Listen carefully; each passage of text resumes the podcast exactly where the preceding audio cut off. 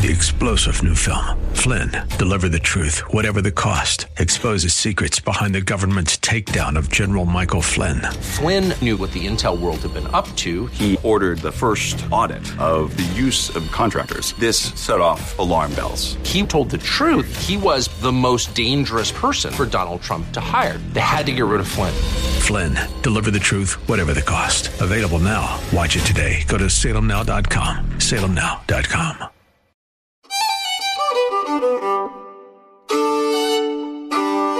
Hi, I'm Jerry Bowyer. Thank you for joining us for Meeting of Minds podcast. Our guest today is Rick Graber. He's the CEO of the Lynde and, Brad- and Harry Bradley Foundation. He's also the chairman of the Philanthropy Roundtable.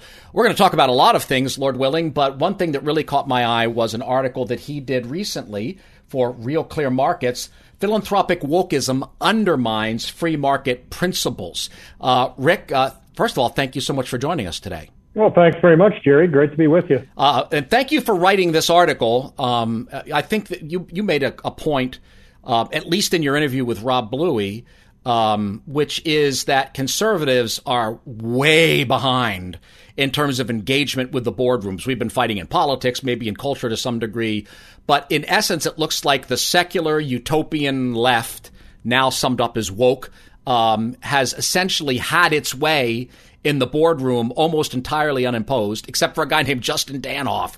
Like one guy who's, showing up, you know, two, great work. 199 right. lefties and Justin at a meeting, um, and that we've been sort of behind on this. We've got some catching up to do.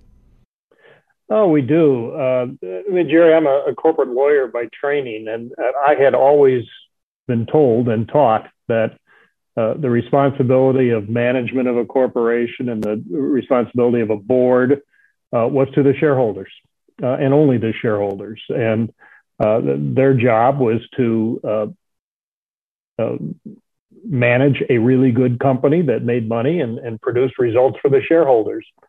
and, and that has just drifted in very troubling ways in, in recent years. And maybe some would argue that this has been going on for a long time. Uh, but it, it, seems to me a, a, big distraction for boards and CEOs and senior level managers to have multiple stakeholders, and that's that's what's happening. Uh, and even some institutions that uh, have been around for a lot of years and have been friendly towards uh, our way of thinking on this, um, Milton Friedman's way of thinking on this, uh, places like the United States Chamber of Commerce, places like the Business Roundtable out of Washington, D.C., are all buying into this multiple stakeholder theory that, that I think can undermine the effectiveness of businesses in this country. I think it can produce some negative results for people that uh, hold pension funds, for instance. Uh, and, and it's something that uh, we've got to fight back on. And you're right, we're way behind. And Justin has been a lone warrior on this. There are others now uh, who understand that this is a problem. Hopefully, it's not too late to the table. Uh, but we, we've got a lot of work to do, a so, lot of work. And frankly, I you know I don't need a CEO to tell me how to think or how to live my life. Right, right. And that's what's going on. We we send out something to all of the holdings. I'm involved with money management. That's my day job. Um, but I've been attending annual meetings like like crazy this year, and we sent something out to all of our holdings, which is 313 companies um, that uh, we have substantial stakes in that we have contact information for. There's 330 companies, so some of them are uncontactable. What does that tell you about their orientation? And uh, basically put together a set of principles. And to sum it up, it is that American corporations are the arm that this is going back to Plato or Corinthians that a society is also like a body and there's different organs that have different functions. You're the arm that turns the dynamo, not the mouth that preaches to the rest of us. Um, and it's interesting to see the reaction from different companies to that. Some didn't want to hear it. Uh, some were like, finally, we're hearing from from shareholders who want us to do our day job and are trying to pull yeah. us off into something else. Um, but I'm curious, when you were at Honeywell, how much of this was incoming at you back then? Because it's it's at high peak now, but maybe it wasn't so strong then. Were you starting to see it? Oh, there was some of that. Uh, you may be familiar with the ALEC organization, um, uh, which is an, an association of primarily of state legislators and that, that tends to be conservative. There was always an attack uh, on uh, ALEC during my days at Honeywell. Hmm. Uh, always went to the CEO, always ended up on my desk. I was responsible for global government relations for Honeywell, uh, and we were able to fight it off. So it was beginning uh, to happen, but I don't think nearly as as intense as, it is now. You know, you see what uh, Delta Airlines uh, did with the Georgia voting election law. You saw what uh, Major League Baseball did, what Coca Cola did. none of that, I don't think, would have happened um, during my days at Honeywell. It, it wasn't that extreme. Uh, and, and, and those are three good examples of, of CEOs who have just gone totally off the rails. Hi, everyone. If you've been injured in an accident that was not your fault, listen up. We have legal professionals standing by to answer your questions for free. Call now and find out if you have a case and how much it's potentially worth. Call 800 702 5400. I'm here with spokesman John Wolf. So, John, tell everyone listening who should call right now. Well, Maria, first off, thank you for having me here. It's always nice to answer the listeners' questions. Now, as far as who should call in, anyone who's been injured in an accident and think you deserve compensation, give us a call right now. 800 702 5400. You'll find out if you have a case and how much it's potentially worth. Thanks, John. You heard it, folks. Take advantage of this opportunity and call now 800 702 5400. Advertisement sponsored by Legal Help Center may not be available in all states. It's it's interesting. Uh, I'm seeing a lot of things on the ballot on the proxies that are about um, uh, transparency um, regarding lobbying dollars and contributions to trade associations um, and advocacy organizations. And it is a transparent attempt to go after ALEC or to the Competitive Enterprise Institute. Um, it's basically you, you said something vaguely green, CEO. Now we're going to make you reveal that you gave money to ALEC, which is a climate denier or CEI climate denier, um, and uh, or vote suppressor, and then we're going to publicly embarrass you about it to defund the right. Um, and it's interesting. Management is fighting these things, but you know they kind of they kind of let the the camel's nose in the tent when they made statements about shareholder capitalism. I mean, essentially, they made kind of gestures and they said some things that they thought would cause the left wing activists to go away.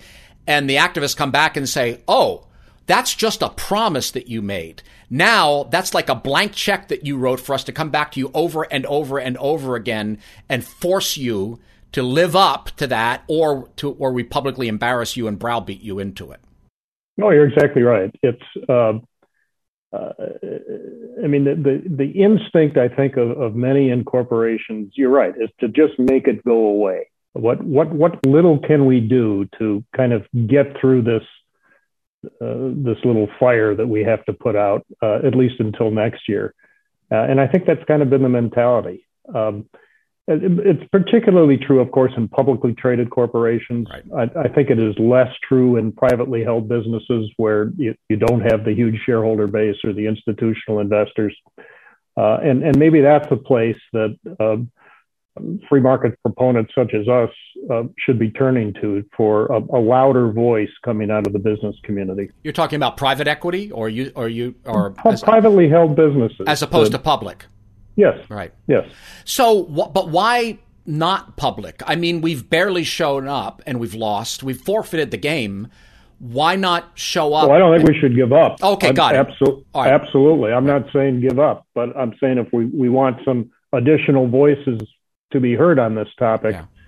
that, that some of the large privately held businesses, most businesses in this country are privately held, and most people right believe in free markets and believe what what uh, is is possible in this country. I think one of the problems with some of these CEOs, especially the large tech companies, is they're publicly traded, but they think like they're still privately owned. They still, yes. you know, they yes. still think of Starbucks or Apple or whatever as sort of like a privately held corporation that can do whatever it wants um, politically rather than be accountable to shareholders. Yes.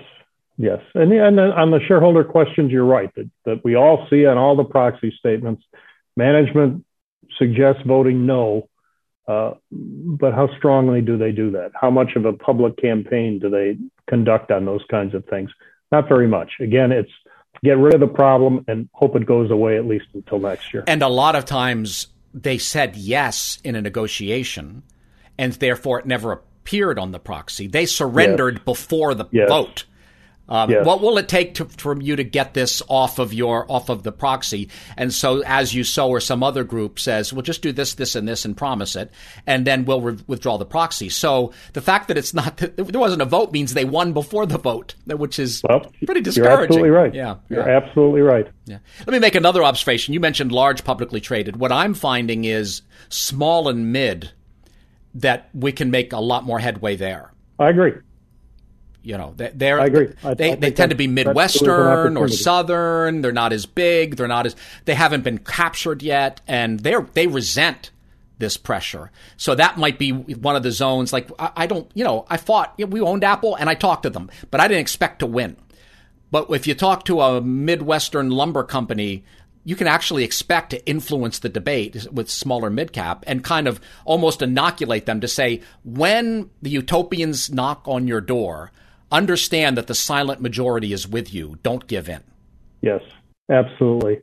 You know, our founders would be spinning. Uh, the, the founders of our foundation, two brothers from Milwaukee, Lynde and Harry Bradley, who created an amazing company in, in Milwaukee called the Allen Bradley Company. And they believed so dearly in free markets and limited government and get government out of the way and, and let me try and I might fail, but uh, if I keep working at this, I'm going to succeed. And that's exactly what they did.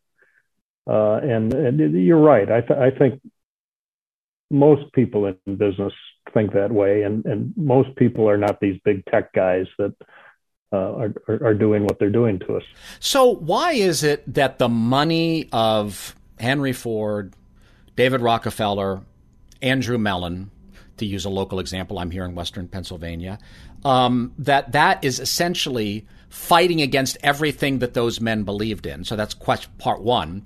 And why is it that, say, the money that the Bradley brothers generated is not? And I can also mention Scaife. There's, I mean, there's other. They haven't all been professionalized no, into leftism. So what right. what's the difference? Why does it happen sometimes and not others? Do you have any thoughts about that? Well, I mean, it's a serious question of donor intent. I, I doubt if Henry Ford would approve of uh, what's going on with the Ford Foundation uh, these days. It it really does come down to the governance of a foundation. Uh, Bradley, in, in theory, is a foundation forever, perpetual. Uh, Bradley has stayed true to its mission for its third, now 36 years uh, of existence. Uh, and it's because our board of directors takes succession very, very seriously. I and see. every single time that there is a vacancy, and it doesn't happen often, but when it does, all 11 directors are engaged to make sure that whoever is taking that vacant seat uh, is aligned with what the brothers would have wanted uh, had they been still been at the table. So there's a focus on there's a focus on philosophical succession. Absolutely and Absolutely. If, and board oversight. Absolutely. I mean, we are we're stewards of of this incredible gift hmm. uh, that that the Bradley brothers created through the creation of the Allen Bradley Company, and it is our job. It is it's my job. It's every staff member here at Bradley's job. It's every director's job to make sure that we're doing our very best to do what they would have done were they still with us. What does Saint, they've been gone a long time. What does St. Paul say to the Corinthians? First of all, it is required of stewards that they be found faithful. Yes. And um, it seems to yes. me that. And, Go Some, and, and, you're right. Some foundations have stayed true. Sadly, uh, many, maybe even most, have not. Um, uh, just going back in my own life, a long time ago, I was running a think tank, so I was dealing with foundations.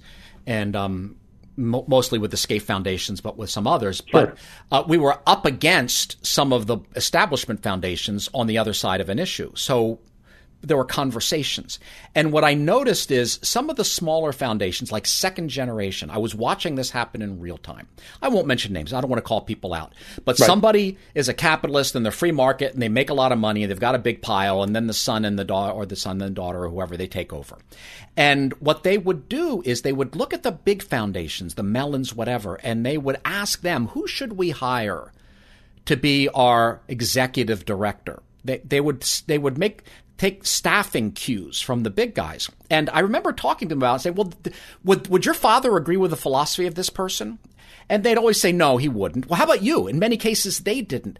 But they said, well, we have to professionalize the staffing. That's the sell. We're going to professionalize it, which means there's a kind of a philanthropic deep state almost. There's a profession of running foundations. And so it's a quest for status rather than philosophical succession. And then they essentially go against the wishes of the donors, like sometimes within 10, 15 years of the death right. of the donor. Right, right. Uh, you mentioned the philanthropy roundtable. That's what the roundtable was created in the first place as a counter to the Council on Foundations, which is a trade association essentially of left-leaning foundations, whereas the roundtable tends to be the more conservative foundations. Hmm. Uh, and and there is, uh, I mean, there's some wonderful organizations on the center right that um, deal with recruiting and placement of um, like-minded staff. So so there are resources out there to get the right people uh, we use them. And, and, and again, I, I, as CEO of the Bradley Foundation, I go through the same vetting process with staff that uh, our board does when, when they replace themselves on the board. And, and that's how it has to be. It has to be like that throughout the organization. And we want every single person in our organization, regardless of their position, to believe in what we're doing. Hmm. So really it sounds important. like at some point the center right coalition, probably through the roundtable, created an alternate feeder system. Yes, for I, I think that's true for foundations and professionals. You know, for yes. foundations, right? Yes, um, yes. Yeah. And the Bradley Foundation years ago, long before my time here, was very involved in that, as was the Olin Foundation and, mm. and some others. Olin Foundation, yes, exactly. Um, so, you know, one of my dreams here is okay. That's great. There's a feeder system for that. We need an alternate feeder system for members of boards of directors of publicly traded companies. Even sure even if we wanted to elect the right people, they're not on the ballot. They're not trained. There isn't any system. I mean, there there are feeder systems, but by the time you be, you're on the list of this person is you know sort of board ready, they've been completely ideologically indoctrinated. Yes, yes, and some of the, uh, and we talked about. I just talked about the recruiting firms that are out there at, in foundation world and not for profit world. Right. Uh, we, we need some more of those recruiting firms and at the board level. Yeah, for, uh, for, for, for, publicly for traded companies. Yeah, absolutely. Yeah. So, absolutely. so put that on your to do list, will you? I, am sure it's small Got enough. Got it. I mean, I'm, I'm out there. I'm like Justin's been going to these meetings. Like I'm the second guy now at these meetings. It's a Thank it's goodness. a big job, but sure it is. You know, but here's the thing: if if you have 200 people from one point of view and one person shows up from the other point of view, that is not a half percent shift in the rhetoric. That's like a 25, that's a 20% yes. shift in the rhetoric. And two people show up and three people, that power dynamic changes dramatically because if you go from being not a debate to being a debate, you've made a big change. Absolutely. And I'm, I'm very familiar with Justin's work, and I know single handedly he has accomplished a lot. Yes. Uh, in a relatively short period of time, but and, it's tough work, and, and you're out there by yourself. So thank you, Jerry, for what you're doing. Yeah, well, he's he's helped. I think you've supported him, so indirectly you've been helping us in the, on the in the financial, you know, rather than nonprofit think tank side. He's been a great resource to us. Um, hey, uh, I want to talk a little bit about this this New Yorker piece, yeah. which you know I read it. Um, and it read to me like a hatchet job of Paul Bunyan esque proportions. um, but I'd like to get your take. I mean, essentially, what it seems like they did to me is they said, here's a bunch of crazy things that QAnon people said last year. And then they kind of got the Bradley Foundation sort of mentioned in and around that group.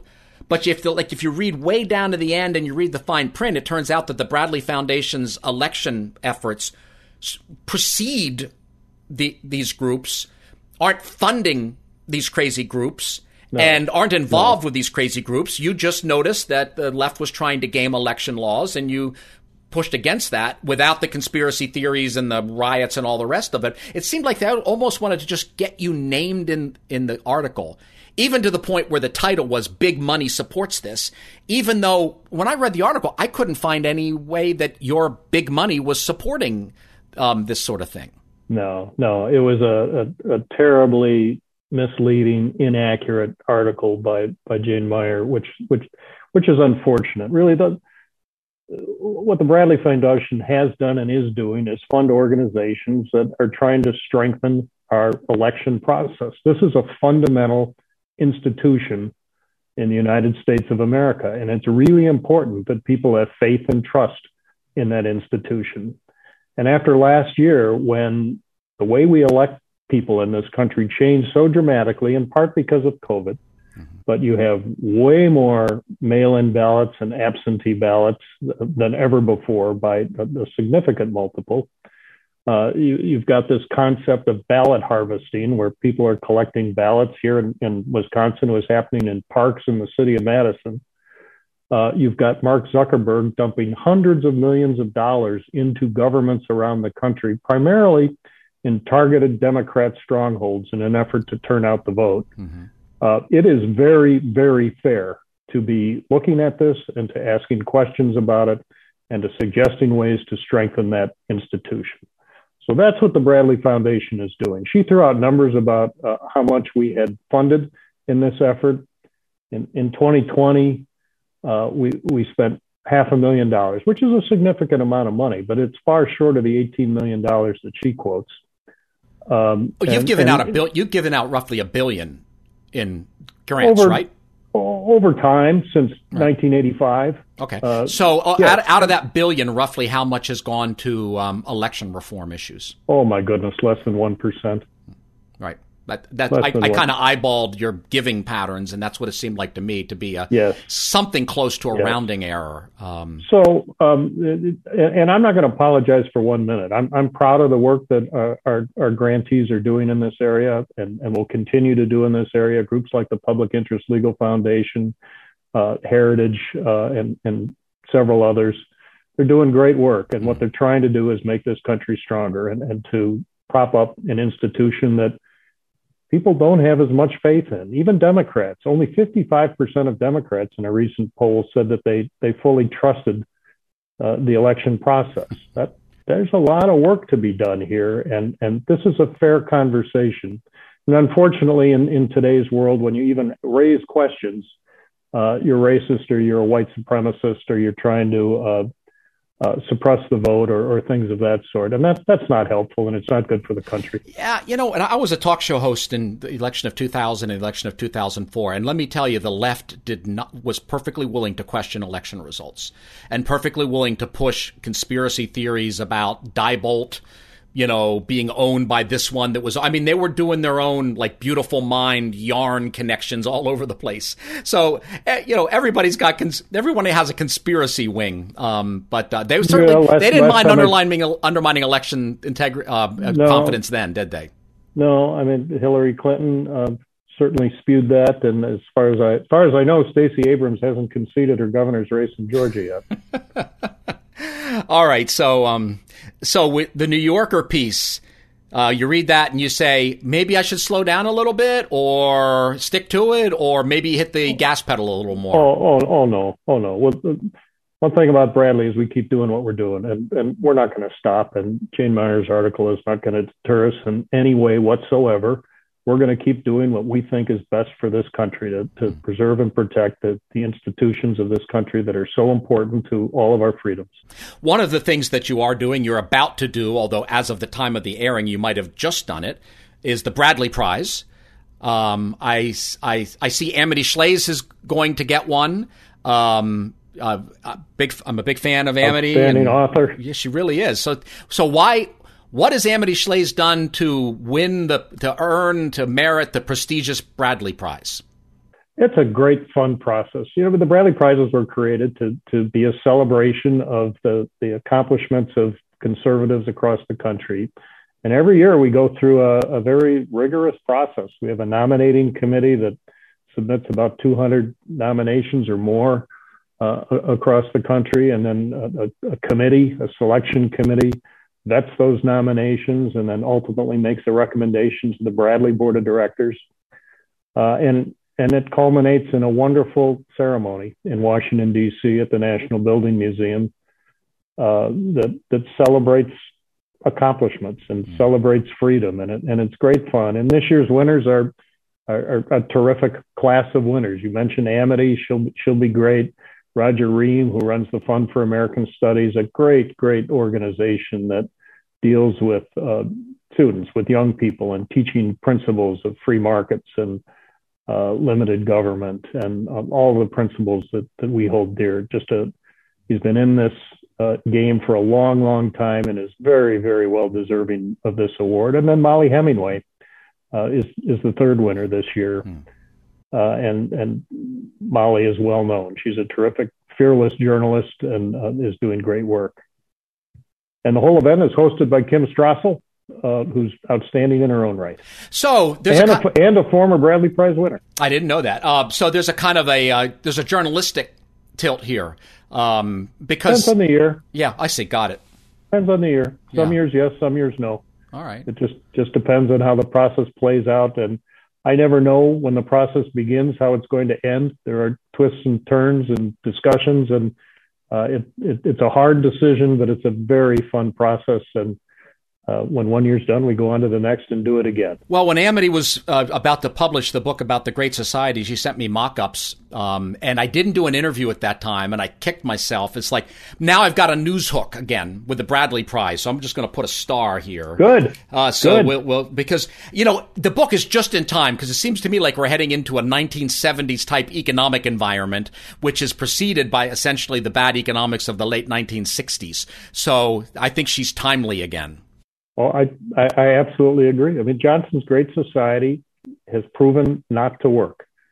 And it's actually one of the things that the Bradley Foundation believes in so firmly, the Bradley brothers believed in that the best way to solve problems in our society is, is through people. It's not more government programs.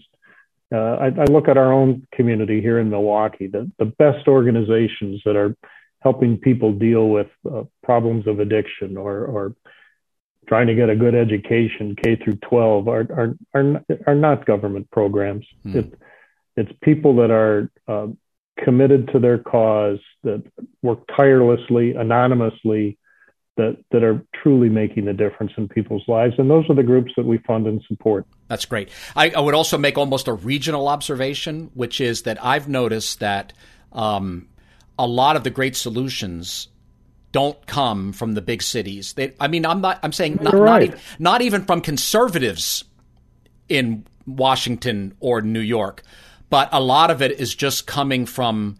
You know, I'm thinking about some of the models that, like in Indianapolis or Wisconsin, that that there's you have enough leeway there to create new models, see if they work, prove them out, and then nationalize it, take it up to the top, and then it can be distributed to the rest of the country. Right. So, and and I, you know, sometimes I even get school choice started in Milwaukee. Yes, exactly.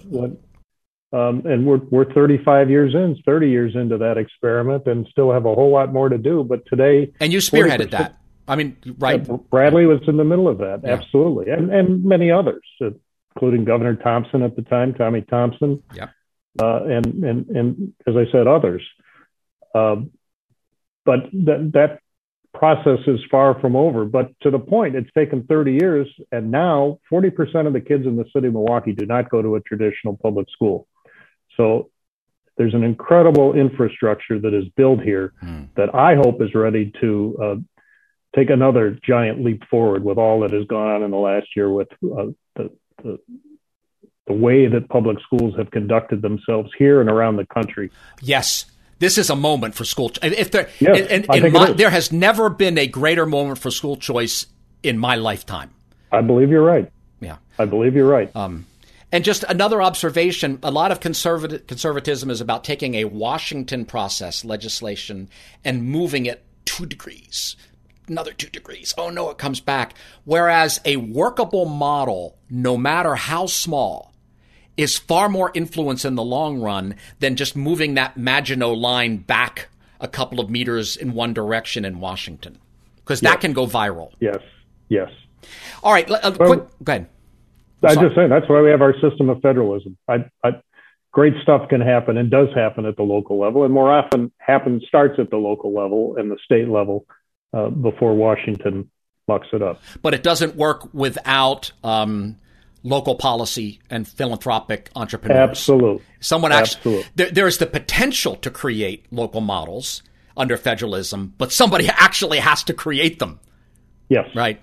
Um, yes. And that's what you help fund. All right. Um, instead of local models, national models. You were the ambassador to the Czech Republic, I think under W. Uh, then I think Obama came along and said, "Thank you for your service." well, I got fired on January twentieth. that you were, year. You were quick. I mean, that's early. You know, you were, apparently you were on some kind of short list. Um, I was gone by noon. so I'm I, I, I mean I'm very intrigued by the whole former Warsaw Pact Eastern European emerging. I'm intrigued as an investor but also as an observer. So, can you kind of give? I, you know, Tucker went to Hungary recently, and a lot of the, the, the Twitter the Twitter sphere went kind of nutso over that. Can I just have your observation? Because there's a general tendency for Western Europe to say Eastern Europe is a whole bunch of fascists and anti Semites, and there's nothing good there. And that seems to me to be maybe a little unfair. Um, so you you you serve there. I'd like a more balanced analysis of that region. Well, it was a it was a wonderful experience for me and for our family. And the Czechs would call themselves Central Europeans, not Eastern Europeans. Fair and enough. They're, they're they're fairly sensitive about that. But um, it's a small country of 10 million people. When you're there for almost three years, you you get a very good sense of the country. And uh, to, to me, it was both in talking to people like Václav Havel, who was still alive at that time, at you know at very senior levels, but just as importantly, talking to village mayors and the, the person that drove my car when I was there. It, their their their love for what they saw in America, hmm. their appreciation for freedom. Um, they remember the days, many in, in that society when when that country was not free, when when they were part of the Soviet bloc, and and they longed for the opportunity for a life that was that was different than that. And we just take this for granted, and and we shouldn't take it for granted. Um, and and it really hit home with me the the the importance of our freedoms and the importance of the United States and the role that the United States plays in the world uh, people look to America uh, in, in countries like the Czech Republic and Poland um, and, and, and, Slovakia and, and, surrounding countries there. Uh, so the United States has an important role.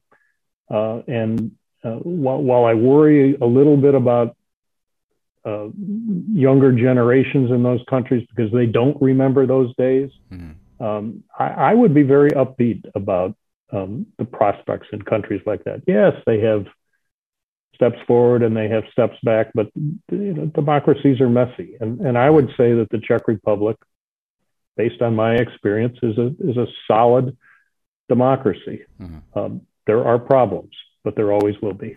Well, and they are somewhat a different civilization from American civilization, right? I mean, there's are. a kind of Eastern Orthodox culture versus a Western. Um, you know, maybe it has something to do with the filioque clause in the Nicene Creed. I don't know what it is, but th- they they do have more unitary societies rather than individualistic. But then again, there's lots of different ways to govern nations. Part of history, yes. Right, right. So um, I think that, I think many recoil at the at the notion of the European Union, where you have sort of a nameless, faceless bureaucracy in Brussels dictating to them what, what they can and can't do. And I, I think that bothers a lot of people in, in countries like the Czech Republic, probably more so than in, in places like France.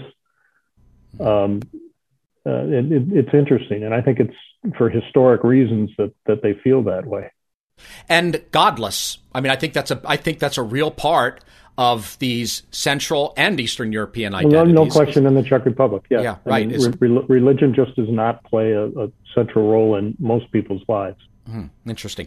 Okay, um, so your uh, the last question, unless there's something you want to add, the Philanthropy Roundtable Center, right? Um, donors. There have been attempts, both legal and illegal, to essentially expose donor lists, which we all know is really a false face for exposing conservative donor lists. You were hacked, but there have also been attempts legally, which so far the courts have been swatting down, for, say, a state attorney general to release donor lists um, so that people can show up at your door and say, you're a you're an election denier or a COVID, what, you know, whatever they're trying to smear you with. It seems to me that if these donor lists get released to the public, then the IRS and similar state level organizations essentially become surveillance. You know, speaking of you know Central Europe, Eastern European you know, Stasi, they become almost surveillance agencies um, for the left, right? I mean, the donor privacy issue is is a massive issue. The one you talk. There's also an effort underway by uh, certain people in Washington to uh, revise the rules on donor advised funds and foundations, all, all, in an effort, I think, to deter funding, some of it from the right. Hmm. Um, and I guess the roundtable's position, and the roundtable has wonderful leadership in Elise Westhoff and, and her team that are, are resisting this at, at every turn. And, and, and the reasons are really very sound. This is the most generous country on earth. Hmm. Um, and and actually that became very clear to me uh, living overseas for the, for the years that we did um, that it, it is just not part of the DNA of people in other countries to give up time and and resources the way we do in this country. It's part of who we are. Uh, we give as much or more as almost any country in the world. Uh, why why are we messing with this? Why, why do we have to regulate and change and fix something that doesn't need fixing? Uh, people were concerned after COVID that, that giving would go down. In fact, it went up dramatically.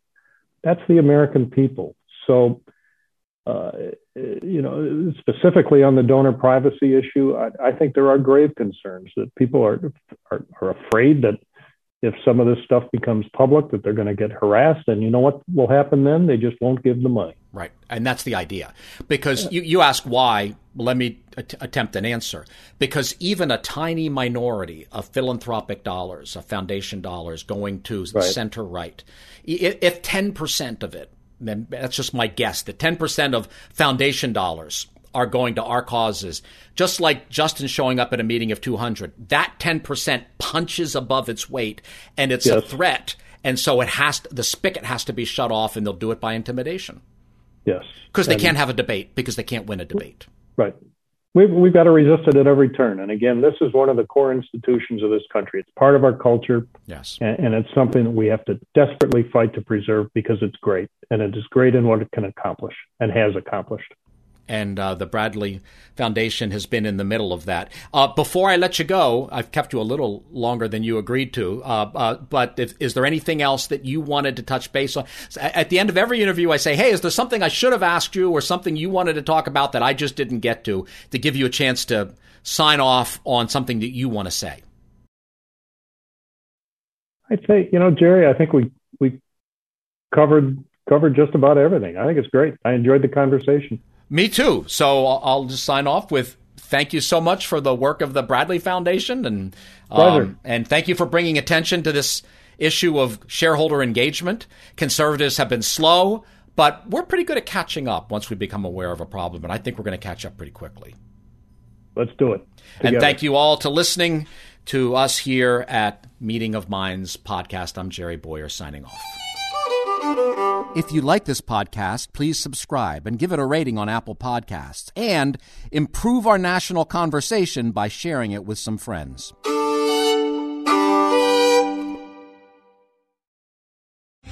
Three star general Michael J. Flynn, head of the Pentagon Intelligence Agency, knew all the government's dirty secrets. He was one of the most respected generals in the military. Flynn knew what the intel world had been up to, he understood its funding. He ordered the first audit of the use of contractors. This set off alarm bells.